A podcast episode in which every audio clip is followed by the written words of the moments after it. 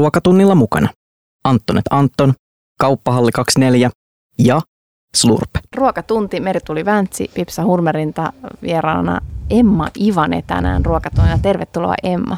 Kiitos.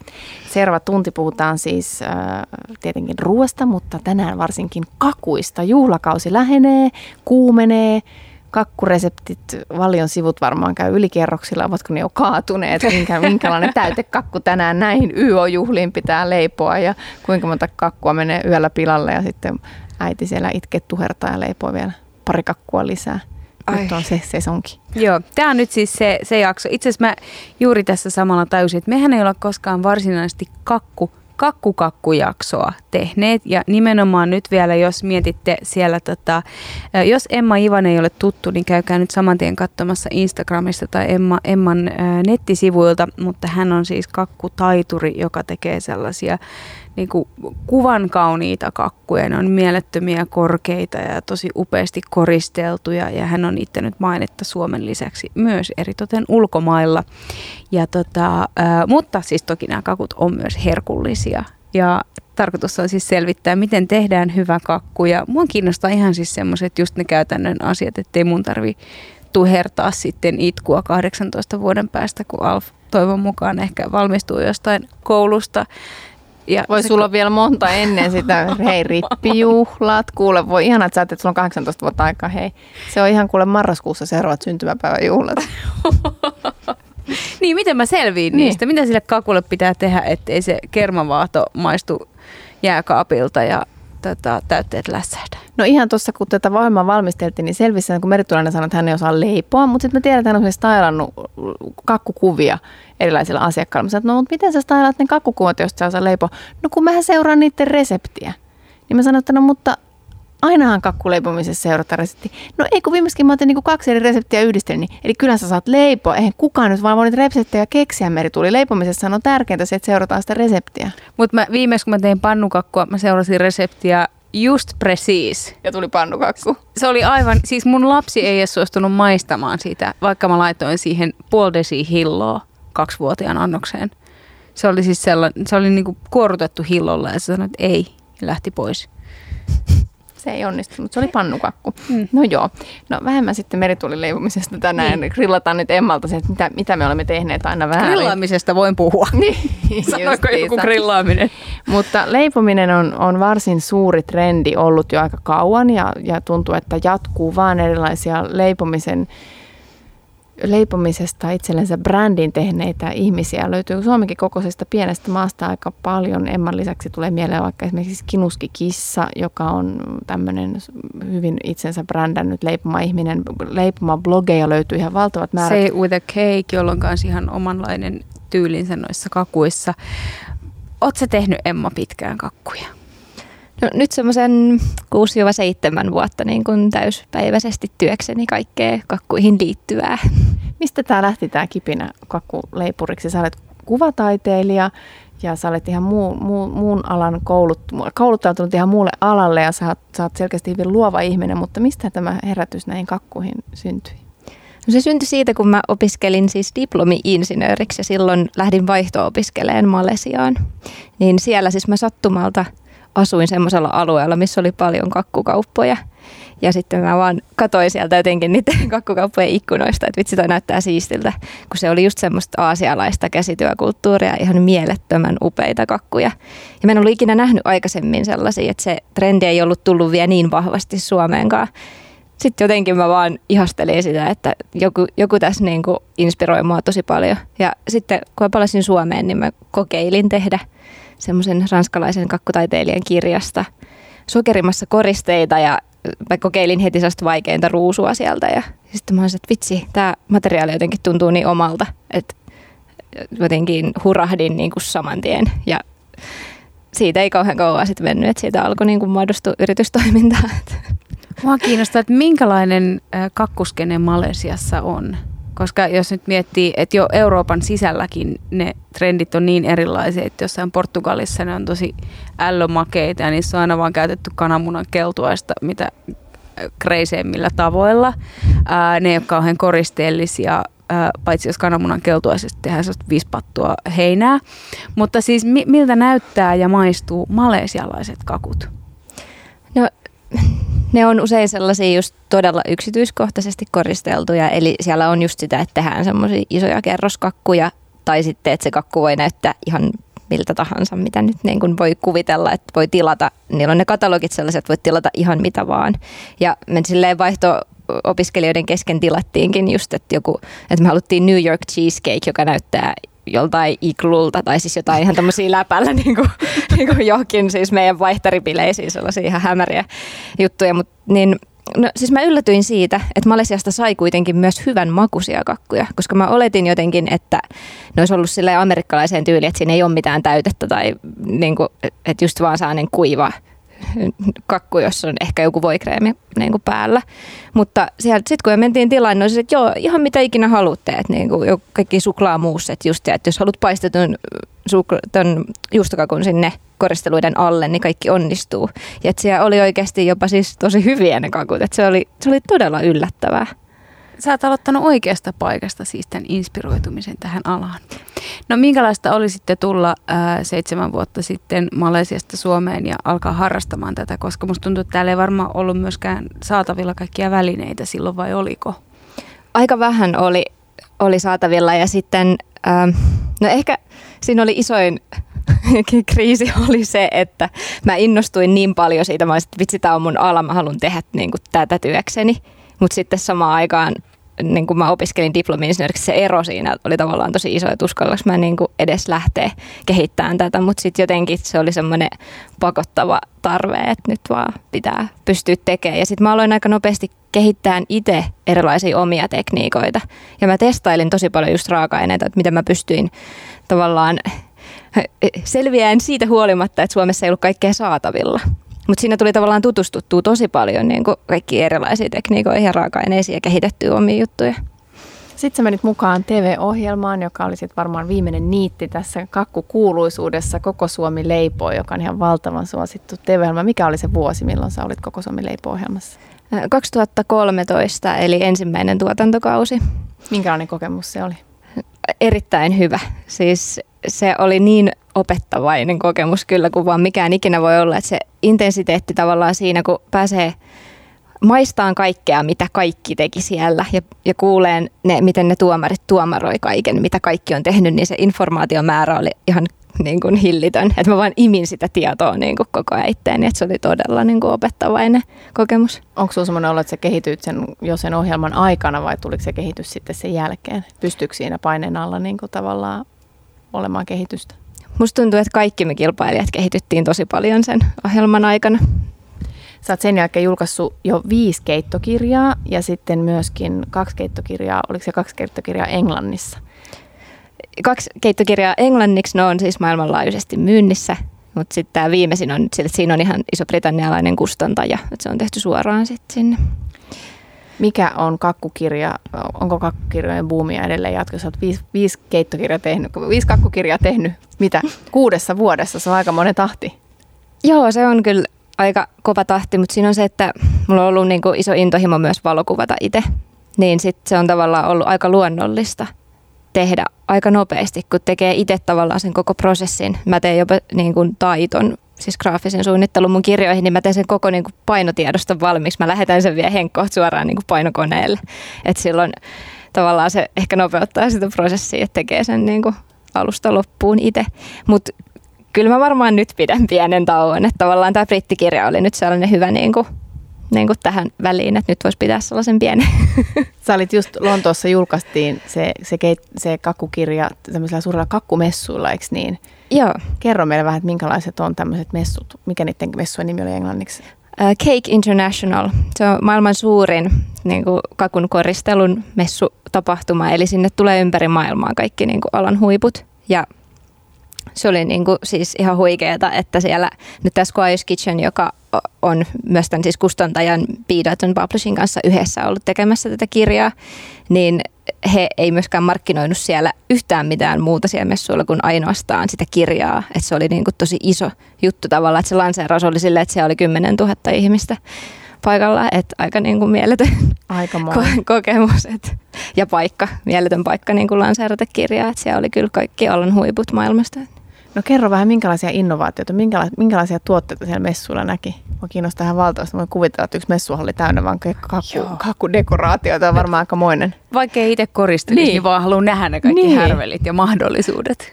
Joo, no se ensinnäkin, siellä on aina siis tämmöiset maailmanlaajuiset kilpailut eri kategorioita niin kuin kakun koristelusta, eli siellä on varmaan noin tuhat semmoista niin kuin kilpailukakkua siellä esillä.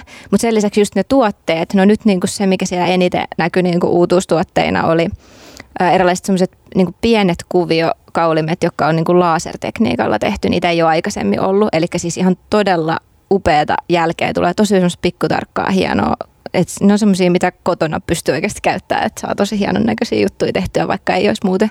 Mitä niillä tehdään siis semmoisella laserkaulimella? Sillä voi siis esimerkiksi painaa kuvioita kekseihin ennen paistamista tai sokerimassaan tai marsipaaniin ja niitä voi käyttää sitten vaikka just niin kuin le- leikkaa vaikka paloja sokerimassasta ja kiinnittää niitä niin kuin kakun reunaan tai sitten just, että se koko kakun pinta on sitä jotain pitsikuvioa tai mikä se nyt ikinä voi ollakaan, että siellä oli kaikki kaiken maailman niin kuin poroaiheista kukkiin ja mm, niin kuin semmoisiin abstrakteihin kuvioihin, että kaikkea mahdollista oikeastaan, mutta tosi niin kuin kaunista jälkeen kerrankin, että aikaisemmin ne on ollut aika semmoisia kökköjä jotenkin ne designit, että se oli nyt selkeästi semmoinen aalto, mikä on niin kuin uutta. No jatkaako kakku, tämmöinen kakku, korkeiden koristeellisten kakkujen trendi, onko se edelleen niin kuin, nyt kun sä olit tuolla messulla paalupaikalla, niin onko se semmoinen trendi, mikä jatkuu vai onko siellä, onko siellä siirtymässä jonkin muuhun?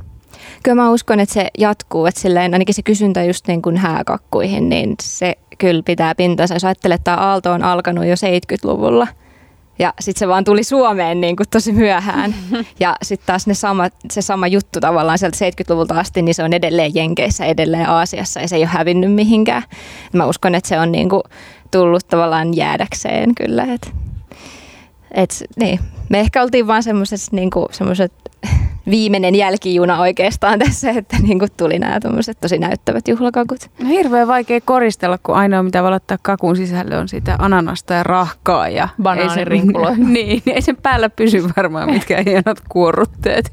Ää, Emma Ivane on, äsken puhuttiin tota, hänen keittokirjoistaan ja ää, sä oot hiljattain siis myös päässyt mukaan tämmöiseen Englannin markkinoille suoraan englann, englantilaiselle kustantajalle tehtyyn keittokirjaan vaikeasti sanottu, Designer Cake Decorating, joka julkaistiin äh, varmaan yhdellä alan suurimmilla messuilla 10 000 ihmisen edessä. Ja sä oot ollut siellä, siellä tota, äh, kertomassa kirjasta. Minkälainen on Designer Cake Decorating kirja? No se on itse asiassa semmoinen oikeastaan, se tuli niin kuin maailmanlaajuiseen myyntiin tämän brittikustantajan kautta, niin se on oikeastaan tämmöinen alan perusteos. Eli sitä aikaisemmin on julkaistu sellainen saman, about saman näköinen, saman kokoinen kirja, joka oli monta vuotta sellainen niin, kuin niin ammattilaisille kuin harrastajille semmoinen maailmanlaajuinen perusteos The Art of Sugarcraft. Niin tämä on tavallaan jatko sille niin kuin seuraava. Et, tota, niin, se on kirja, josta löytyy lähestulkoon kaikki mahdollinen, mitä kakun koristelusta niin kuin nyt tällä hetkellä oikeastaan on, on esillä niin kuin missään Eli tavalla. tekniikat siihen ja on- reseptit. Joo, reseptit, tekniikat ja, ja no reseptit on meillä silleen, että jokaiselta kirjailijalta on yksi resepti ja sitä voi skaalata niihin kaikkiin eri kokoisiin kakkuihin, koska siinä on aika paljon kerroskakkuja. Mutta sitten siinä on esimerkiksi 50 eri ohjetta esimerkiksi erilaisten kukkien tekemiseen. Sitten siinä on miten voi maalata kakkua vähän niin kuin öljyvärien tapaisilla syötävillä maaleilla ja mun erikoistekniikkana siinä on oikeastaan niin kuin syötävän kullan käyttö, eli 24 karatin kultaa, miten tehdään kultauksia. Syöt se tosi paljon sitä kultaa kaiket päivät. Joo, se on mun perusruokavalio aamupalaksi. Ihan mahtavaa, tällaista on kakkutaiteilijan arki. Sä olet et vaan ainoa suomalainen, vaan ainoa skandinaavi koko kirjassa. Miten tämä tapahtui? No, tämä on varmasti semmoinen jatkumo siihen, että mä muutama vuosi sitten ää, pääsin tekemään muutamaa lehteä Iso-Britanniassa tämän Squires Kitchenin kautta, eli Bake School ja Cakes and Sugar Craft ja Wedding Cakes-lehti. Eli nämä on kaikki kolme semmoisia, joita myydään maailmanlaajuisesti, että päämyyntialueet on niinku no Iso-Britannia ja sitten Kaakkois-Aasian maat, Yhdysvallat ja sitten jo, jo, joissain muissakin päin niin kuin Eurooppaa, mutta että se on, tai on semmoisia kaikki sellaisia aika ison laajan jakelun lehtiä, niin sitten kun oli tehnyt niitä monta vuotta, niin se on varmasti vaikuttanut siis niin kuin ihan sekin, että on saanut työnsä näkyville sitä kautta tosi mm. laajasti. Onko sinulla missään vaiheessa ollut ajatusta, että sä haluaisit oman leipomon vai onko se, mitä sä nyt teet työksesi, niin kuin tavallaan se tavoite, mitä, mitä kohti sä lähdit silloin seitsemän vuotta sitten? Mä oon kyllä ajatellut sitä omaa leipomoa siis pitkään ja monta vuotta ja mä tein viisi vuotta tämmöistä niin kuin tosi spesiaali kakku cateringia tavallaan, eli siis just semmoisia niin taidekakkuja, sille yksittäisiä tilaustöitä. Mutta mä oon kyllä jotenkin kokenut, että mun intohimo on silleen taide, niin mä haluan pitää tavallaan sen, sen vapauden jotenkin tehdä taidetta ja vapauttaa itselleni aikaa tehdä taidetta. Että sitten se leipomo-toiminta, niin se ei välttämättä niin hyvin tuki sitä. Että sit jos se jossain vaiheessa tapahtuu, niin sit se on varmastikin niin, että mä oon vaan suunnittelemassa. Ja sitten siinä on niinku porukka, jotka käytännössä tekee ne. Mutta en, en osaa sanoa, että onko tämä tapahtumassa mm. nopeammin vai myöhemmin. Mutta. Sulla on myös oma tuotesarja Heirolin, eli Mastermarkin kanssa, joka lanseerattiin tässä syksyllä, eikö niin? Joo, on. Siinä on noin semmoinen parikymmentä tuotetta ja nyt sitten kesällä on tulossa aivan sairaan siistit sellaiset valualumiinivuuat vielä tähän sarjaan, että niitä ei olekaan vastaavia ole koskaan saatavilla Suomesta. Että, et, tota niin. Millä ajatuksella sä lähdit tekemään sitä sarjaa? Oliko se sille, että sellaisia asioita, mitä sä koet, että sä haluaisit käyttää vai mitä puuttuu? Mikä oli sun niin kuin punainen lanka siinä suunnittelussa? No meillä oikeastaan se on tehty vahvasti yhdessä just niin kuin Heirolin kanssa, eli siis sehän sarja on myynnissä niin kuin siis marketeissa ympäri Suomen. Eli siis tuodaan semmoisia leivontavälineitä, joita ihmisten on niin kuin helppo käyttää ja ne on saatavilla just myös niin kuin marketeista, että ei tarvitse mennä sinne leivonnan erikoisliikkeeseen hankkiakseen niitä semmoisia kuiten, kuitenkin niin kuin helposti lähestyttäviä tuotteita, että ei niin kuin liian sellaista niin kuin spesiaalia, mutta siellä on just esimerkiksi just tyllasetti, niin Siinä on tasan kuusi tyllaa, jota mä oikeastikin, mä käytän ainoastaan niitä, vaikka mulla, kyllähän mä valikoin varmaan 300 tyllaa kotona, mutta mä oon niinku valinnut niistä millin tarkasti just ne, mitkä, että se, se setti on se ainut, minkä tarvii, että sillä saa ne kaikki kuppikakkujen kuorrutteet ja makaronleivokset ja muut tehtyä, että silleen niinku, miten tehdä leivonnasta helpompaa niillä välineillä. Mä haluan kysyä nyt tähän väliin tämmöisen tylla-kysymyksen. Ja niille kuuntelijoille, jotka ei tiedä, mikä tämä tylla on, niin se on, äm, se on siis se semmoinen pursotin suu, mikä laitetaan sinne pussiin, kun laitetaan vaikka kermavaahtoa, mikä sitten pursottaa raitaa tai palleroa tai mitä tahansa. Mä en osaa näitä oikeita termejä. Mutta käytätkö sinä kertakäyttöisiä pursotin pusseja vai niitä semmoisia kankaisia, mitä näkee myös myytävän? No mä käytännössä, kun mä teen tosi paljon ja usein niin kuin erivärisiä kuorrutteita, niin mä käytän niitä kertakäyttöisiä aika paljon sen takia, mutta siinä setissä tulee kestopussi, koska just silleen kotikäyttöön, jos et halua ostaa sitä sadan pussin rullaa, niin sit sulla on tavallaan se, että sulla on aina se yksi varapussi. Mm. Että silleen, totta kai mulla on aika sellaista niin kuin ammattimaista nämä määrätkin myös, sit, mitä niin kuin tekee. Että. No miten sen saa sen kankaisen pussin oikeasti puhtaaksi? Koska mulla on aina käy silleen, että sit se vain kun jää tosi limaseksi ja rasvaseksi, sit mä oon silleen, että oh, mä heitän tämän menemään. Mikä ei ole yhtään ekologista sitten loppujen lopuksi. Niin, no se, sillä perusfairilla täytyy vaan niinku kääntää se niinku nurinpäin ja pestä silleen, että sen kääntää nurinpäin ja harjaa sitten. Niin. Eli kunnon, kunnon hinkkausta. Kunnon niin. hinkkausta. Mä voin sanoa, mulla on töissä sellainen ihminen, joka rakastaa patapataa, niin mulle tuli heti semmoinen olo, yksi sellainen kokki, joka rakastaa patapataa, on aika intohimoinen suhde siihen, niin mä heti ajattelin, että patapatahan voisi olla aika kova, koska jos ei joku lähde patapataan, niin se ei lähde millään. Et no, sillä siihen varmaan tulee myös reikiä. Täytyy Joo. kokeilla. No niin, no mutta nyt ruvetaan sitten nörttyilemään. Nyt äh, kerro meille esimerkiksi, äh, jos haluaisi tehdä niin kuin tämmöinen kotileipomo. Kotileipuri haluaa tehdä niin kuin valmistujaiskakun ja käyttää vaikka sitä 24 karatin syötävää kultaa, niin kerro meille, että vinkit, että miten siinä onnistuu. Itse se kulta on siitä niin kuin kiva materiaali, että sitä oikeasti voi käyttää kotikeittiössä ja sit sillä niin kuin saa todella nopeasti ja helposti ihan sairaan hienon kakun. Koska se itsessään siis on, se on, se on, se on niin ohutta siis, että se leijailee tavallaan ilmassa. Eli se tulee niin kuin leivinpaperin päällä, se on, tai semmoinen leivinpaperin tapainen paperi, jossa se on kiinni, niin siitä voi siis kuivalla siveltimellä irrottaa paloja ja laittaa vaan niitä paloja esimerkiksi yksityiskohdiksi siihen kakun päälle. Silleen tosi abstraktisti saa olla niin kuin vapaasti silleen taiteellinen, mutta se näyttää ihan sairaan hienolta, koska se on niin kirkas se kiilto siinä oikeassa kullassa, että ihan tosi pienikin määrä kakun päällä niin tekee sitten tosi juhlavan. Mistä sitä kultaa voi ostaa? Sitä voi ainakin tilata Iso-Britanniasta nettikaupoista. Että tällä hetkellä on sanoa, että onko Suomessa vielä saatavilla. Joo, Varmasti mä oon joskus tulos. jostain, mutta siitä on jo kauan, mutta ostanut Suomessa jostain, tota, mikähän se oli, joku kakku, kakkukauppa ostanut sitä kultaa kyllä. No sitten tämä sokeri, sokerimassa, eli mikä se on se oikea sana sille, nyt mullakin häviää sanat, sokla, sokerifondantti. Joo, sokerimassa on. Sokerimassa. Ja. Miten sitä käsitellään? Pitääkö se tehdä itse, jos on oikea kunnianhimoinen leipuri, vai voiko sen ostaa valmiina kaupasta? Onko siinä eroja? Kyllä siinä on tosi paljon eroa, että tekeekö itse vai ostaako valmiina. Mä oon siis tehnyt itse ja teen itse asiassa no, myös siis marsipaaninkin teen itse.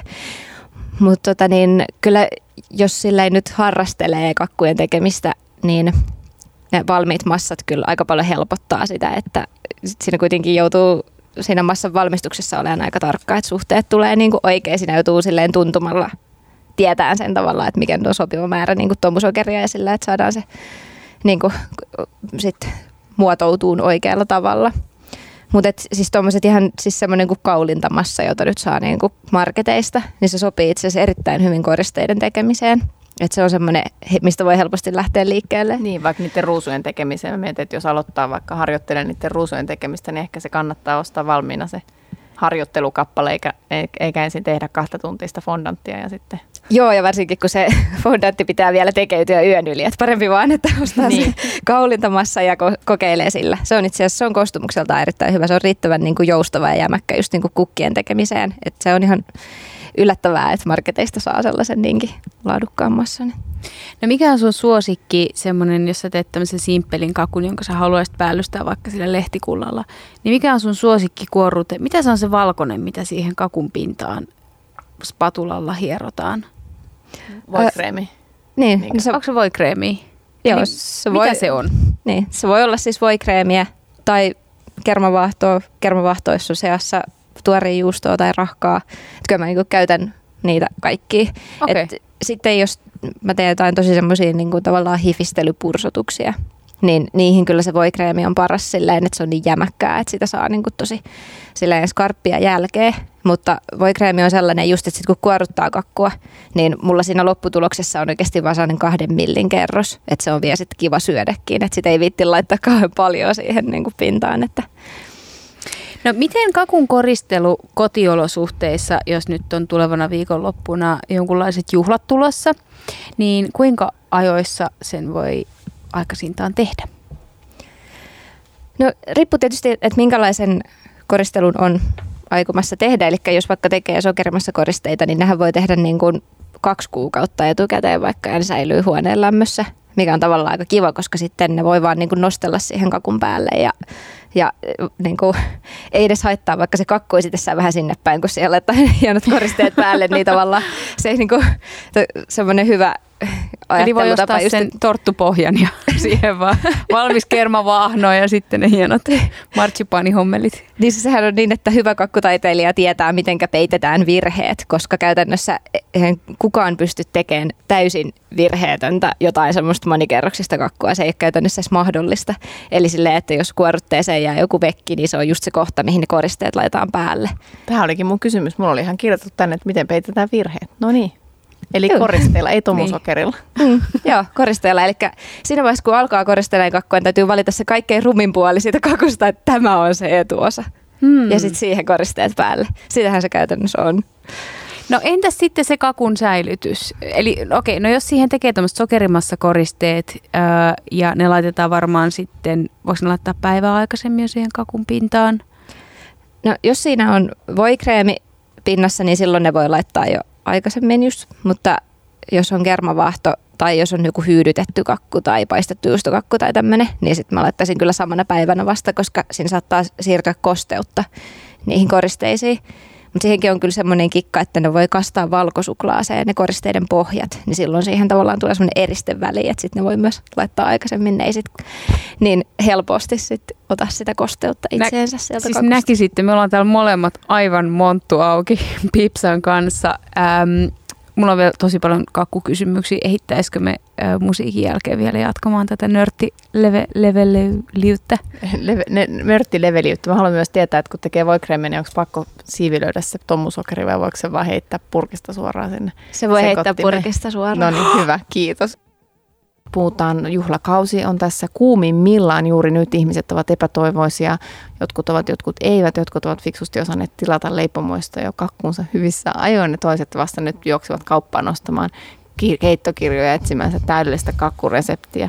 Meillä on vieraana tänään juurikin monta keittokirjaa, kakkukirjaa julkaissutta Emma Ivane, joka juuri, Emma Ivanainen, joka juuri julkaisi myös Englannissa tämmöisessä suuressa kakkukirja, mikä tämä nyt olisi, miksi- sitä voisi sanoa, ohjekirjasessa, Ensyklopedia. ensyklopedia, kakkuensyklopediassa hänen neuvonsa siitä, miten käsitellään tota, kultalehteä, kun tehdään kakkua. Musta tämä kuulostaa niin kuin mahtavalta, että tässä on nyt sitten ylioppilasjuhli niin kuin lyyraan matchäävä koristelu siihen kakkuun. Siis todellakin. Ää, mitä tota, muistatko sä Emma sun omaa ylioppilasta ja valmistujaiskakkua? Minkälainen se oli? Se on varmastikin ollut mun siis mummon siskon tekemä ja hän Liisa oli erittäin hyvä leipoja, siis aivan superhyvä ja se on varmastikin ollut semmoinen sveitsiläinen hyydytetty täytekakku, missä on ollut suklaakakkupohjassa semmoinen niin kuin, joku rahkatyyppinen tällainen niin kuin täyte, siis todella hifistelyä. Liisa oli siis ihan super, superhyvä ja siis sillä, tota niin, Mä myös kuulin silloin, kun mä olin jo itse alkanut tekemään kakkuja, että Liisa on tehnyt niin kuin 50-luvulla jo kerroskakkuja ja niin kuin jotain just niin kuin kukkakoristeita. Ja sitten mä olin, mitä ihmettä, että niin kuin mä en todellakaan tiennyt, että meillä oli suvussa niin kuin myös aikaisemmin yksi henkilö, joka on sitten ollut intohimoinen kakkujen tekijä niinkin pitkälle, että 50-luvulla mm. niin kuin jo. Niin, milloin se ei niinku- varmaan ollut ihan niin kuin kuitenkaan semmoinen kauhean yleinen harrastus. Niin kuin sä sanoit tuossa aikaisemmin, että tavallaan kakku, kakut on ollut trendikkäitä 70-luvulta asti, mutta tänne ne on tullut vasta ihan hiljattain. Mm. Tuossa vä- vähän päästiin kysymään vinkkejä, viime hetken kakkuleipurin vinkkejä. Yksi hyvä oli semmoinen, että jos tekee niitä itse niitä vaikka sokerimassasta niitä, niitä koristeita, niin jos ne dippaa valkosuklaaseen, niin se valkosuklaa luo semmoisen pienen niin kuin, niin kuin tota, mm, kalvon tavallaan siihen koristeen ja se ei vety se koriste. Ja toinen, mikä mua aina mietityttää, kun tekee sitä voikreemiä, että pitääkö se siivilöidä se sokeri. Sitten tomusokeri, niin kuin se heittää sinne koneeseen, mutta sä sanoit, että ei, kunhan voi on tarpeeksi pehmeää, niin se kyllä ajaa se kone sen kreemiksi. Joo, eli voikreimin tekemissä oikeastaan just se voin lämpötila ratkaisee, että mun mielestä sitä kreemiä ei tarvi edes vatkata niin kauaa kuin mitä usein ehkä konditorioissa sanotaan, tai mitä, kun mä oon niinku käynyt konsultoimassa kon- konditorioissa, niin heillä on usein se, että, että se jätetään koko lounastauon ajaksi niinku vatkaantuun. Mutta sitten mä niinku mietin, että mitä siinä kemiallisesti tapahtuu, niin se on se lämpötila, mikä siinä niinku nousee. Eli mm. mä entäs jos se lämmittää sen voin heti siihen oikeaan lämpötilaan, niin sen saa aika nopeasti niin kuin todella ihana niin kuin kuohkeaksi ja valkoiseksi ja pehmeäksi. Ja silloinhan se on vielä niin kuin paljon paremman makunen, kun se on oikeasti hyvin niin kuin, tavallaan sellainen kuohkea se rakenne. Mm. Niin tota, joo, ja silloin siis mä en ole siis koskaan siivilöinyt sitä tommusokeria. Että se on silleen just, että niin kuin viiden desin mitta ja sinne vaan kerralla. Ja kyllä se vatkautuu, kun se voi on pehmeä. Entäs väriaineet? Minkälaisia väriaineita sä käytät?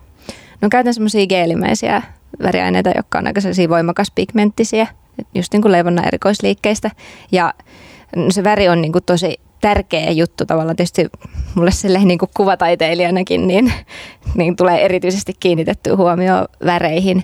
Mutta se juttu myös, mikä erotti mua aika paljon muista kakkujen tekijöistä heti silloin alusta asti, oli se, että mä värjäsin kakut samalla tavalla, miten niin kuin murretaan värejä kuvataiteessa, jonka sitten mun niin kuin kuvataiteilija Ukki oli opettanut niin kuin ihan pienestä asti, että aina pitää olla se karmiininpunainen tai okra siellä niin kuin seassa. Eli mä käytän nyt sitten elintarvikevärissä tein sen saman. Jos mä värjään jotain vihreäksi, niin mä laitan sinne aina beikeä, joka vastaa tavallaan sitä okraa niin kuin kuvataiteessa. Eli silloin saadaan ne tosi semmoiset luonnolliset, kauniit sävyt, jolloin vaikka oiskin jopa paljon eri värejä siinä kakussa, niin se ei ole niin saane äklön näköinen tavallaan, että sillä on ihan huima vaikutus sillä värisävien käyttämisellä. Niin se on varmaan, varsinkin jos innostuu eikä, eikä ole tota paljon tehnyt, niin siinä voi vähän niin kuin lähteä lapasesta.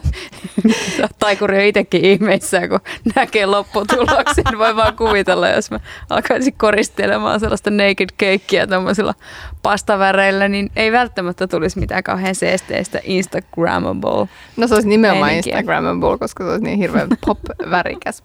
No tota, mä haluaisin tietää, että mitkä on teidän omat henkilökohtaiset lempileipomuksenne, kun te menette juhliin ja siellä on se notkuva pitopöytä, niin mikä on se kakku, mikä aiheuttaa sen, että Meri tuli sanoa, että oh, ihanaa, täällä on mokkapaloja tai tiikerikakkua tai piimäkakkua tai kermakakkua. Mikä on semmoinen, mikä on semmoinen kakku, mikä saa sut riemastumaan? haluatko sanoa ensin? Mun täytyy miettiä, koska tämä ei ole mulla semmoinen niin off the shelf vastaus. Entäs Emma, tuleeko sulla mieleen? Joo, siis semmoinen kinuski kermakakku. Se, missä se ne pystypursotukset. Niin kuin mihin menisi silleen, joo. Ja, niin, Joo. sisällä oikeastaan se voi olla lakkaa esimerkiksi, mutta kaikki muukin käy. Jos se on se kinuski päällä ja se kerroata, niin se on niin kuin hyvä. Se on sun lemppari, ihana. Mulla on toi toskakakku on mulla semmoinen aika to, tosi suosikki. Ja sitten kyllä mä, niin mä rakastan tiikerikakkua, että noi kuivakakut on mulle kyllä kanssa. Piimäkakku on semmoinen niin kuin aivan aliarvostettu Mut ihana mikä asia. se on? No se on niin kuin kuivakakku, missä on piimä, niin kuin maustekakku. Se on tosi kostea maustekakku. Oi. No taatelikakku, mutta mut se, se on Ei, harvoin, se on, Joo, se on, se on harvoin tota, tarjolla ja sitten siis voi kunpa ihmiset muistaisi myös välillä ostaa käpykakun sinne buffaan. Ihana, ihana käpykakku. No, no kakuista, makeista kakuista on nyt puhuttu paljon. Milloin tulee suolaiset, näyttävät suolaiset kakut? Voileipäkakkujen tätä trendiä on yritetty niin ruoskia kauheasti Suomessa, mutta se ei ole vielä herännyt. Kinkkuruulat kakun reunassa vieläkin ehkä aiheuttavat vääränlaisia väristyksiä.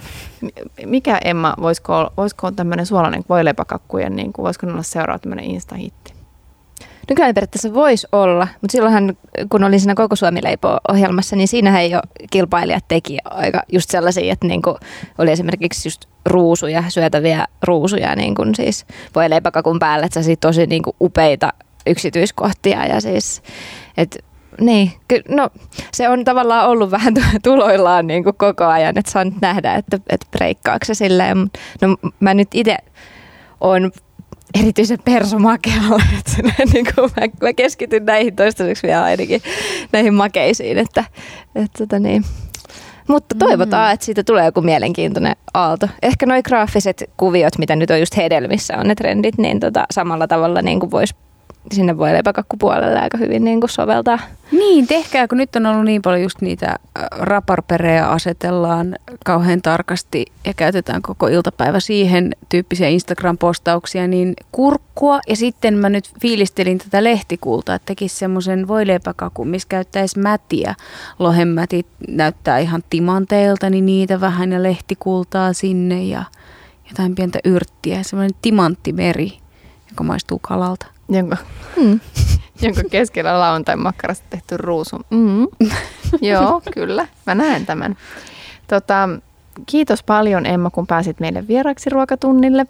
Ihan oli puhua kakuista. Käykää katsomassa Emman nettisivuja ja Instagramia. Siellä on tosissaan aivan upeita kakkuja ja upeita myöskin maalauksia, mitä sä teet. Ja mä haluan vielä nopeasti, ennen kuin meillä loppuu aika, niin sä olet myös tuottanut lyhyt elokuvan Iron Grandpa. Joo, tai se oli ihan itse asiassa pitkä dokumenttielokuva. Oh, anteeksi, joo. Joo, mä olin niin siinä niin kuin kansainvälisessä myynnissä tavallaan, eli siinä niin kuin tuotantovaiheessa niin Kannesissa sitä sitten myytiin ja Aliaseera TV-kanavalle, että ihan mielettömän iso jakelu sitten oli siinä ja Jussi ehdokkaanakin oltiin ja se oli tämmöinen indie-tuotanto, että se oli tämmöinen yksi hullu projekti, mitä tässä on tullut viimeisen muutaman vuoden sisällä tehtyä, että mä tavallaan päätin silloin 6-7 vuotta sitten omistaa elämäni taiteelle, niin siksi mä teen vähän kaikenlaista taidetta. Että onko se sitten leffaa, kuvataidetta, kakkutaidetta, valokuvausta, graafista suunnittelua, kaikkea visuaalista. Ah, mä rakastan tota asennetta. Eli tekee sitä, mihin nenä milloinkin niin osoittaa ja mitä haluaa tehdä. Ruokatunnilla mukana Antonet Anton, Kauppahalli 24 ja Slurp.